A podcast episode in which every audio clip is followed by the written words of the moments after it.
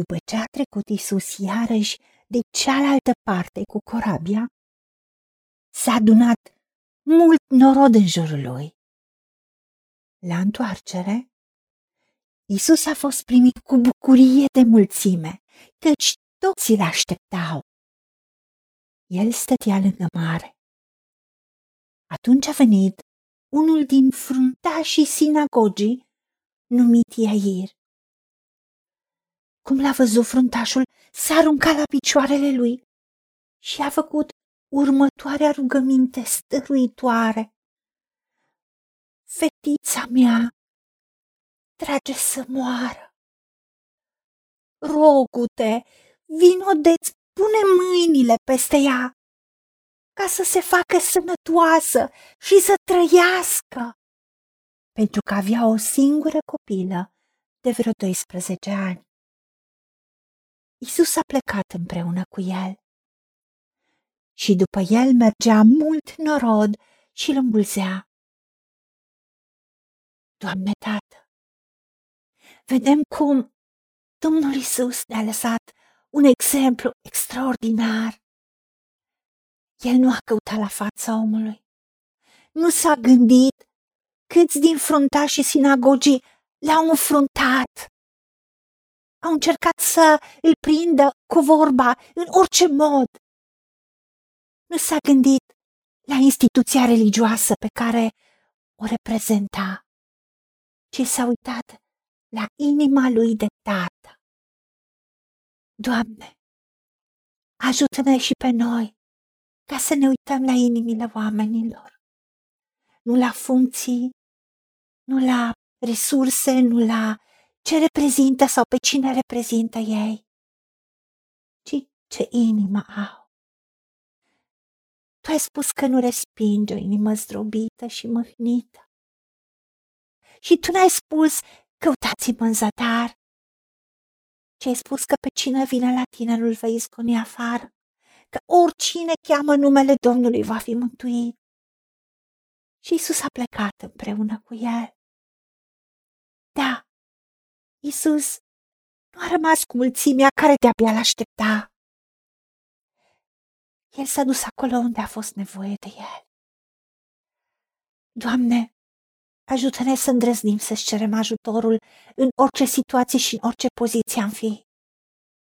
Și să fim gata să plătim prețul pentru a căuta prezența ta, a căuta fața ta, a căuta soluțiile tale, să punem totul la picioarele tale, să ne închinăm ție în duș și în adevăr, cu încredere de plină, că tu atunci când își cerem ajutorul și te căutăm din toată inima, tu ne răspunzi.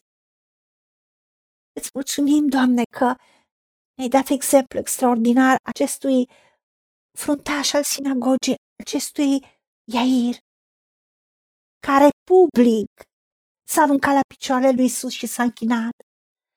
Public i-a cerut stăruitor să vindece și să o aducă la viață pe fica lui. Doamne, știm că expunerea lui putea să-l coste totul. Și poziția, și banii, poate chiar și locația unde locuia, pentru că în cultura lor știm că locuiau aproape de zona în care erau, fie de templu, fie de sinagogă. Și n-a făcut ca și un alt fruntaș al iudeilor, Nicodim, care l-a căutat noaptea pe ascuns. Nu, Iair a avut inima de tată, care își iubea fica cu adevărat, pentru care nu mai conta nimic decât viața fiicei lui.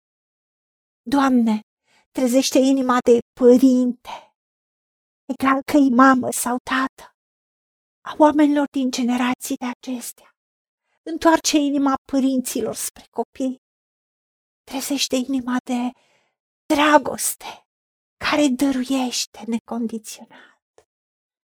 Acea dragoste înțeleaptă, care se ducă la viață, la o viață din belșug cu tine, Doamne Iisuse, la o credință adevărată în tine, prin exemplu personal. Pentru ca noi și casele noastre să-ți slujim ție, și să slujim cu bucurie și cu dragă inimă în mijlocul belșugului tuturor lucrurilor.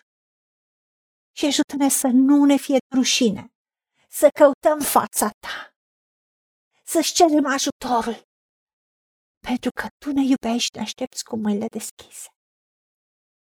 Îți mulțumim pentru că tu care ești Dumnezeul Universului, avem acces la tine întotdeauna prin Domnul nostru Isus Hristos. Și tu ne asculți și înainte ca noi să-ți cerem, tu știi de ce avem nevoie. Îți mulțumim și te iubim și vrem să te onorăm cu viața noastră și să punem toată poziția noastră, tot ce suntem, ce avem, la picioarele tale, ca să te onorăm și să primim astfel viața din belșug, pentru care Domnul nostru Iisus Hristos a murit. Îți mulțumim pentru că ne-ai ascultat, pentru că te-au rugat în numele Domnului Iisus Hristos și pentru meritele Lui. Amin. Haideți să vorbim cu Dumnezeu, să recunoaștem ce ne-a promis și să-i spunem, decid să cred și primesc toate acestea. În secțiunea Notițe găsiți versete biblice folosite. Iar pentru mai multe informații sau modalități în care puteți susține ceea ce facem, vă invităm pe site-ul nostru www.angelaperacamission.org Fiți binecuvântați!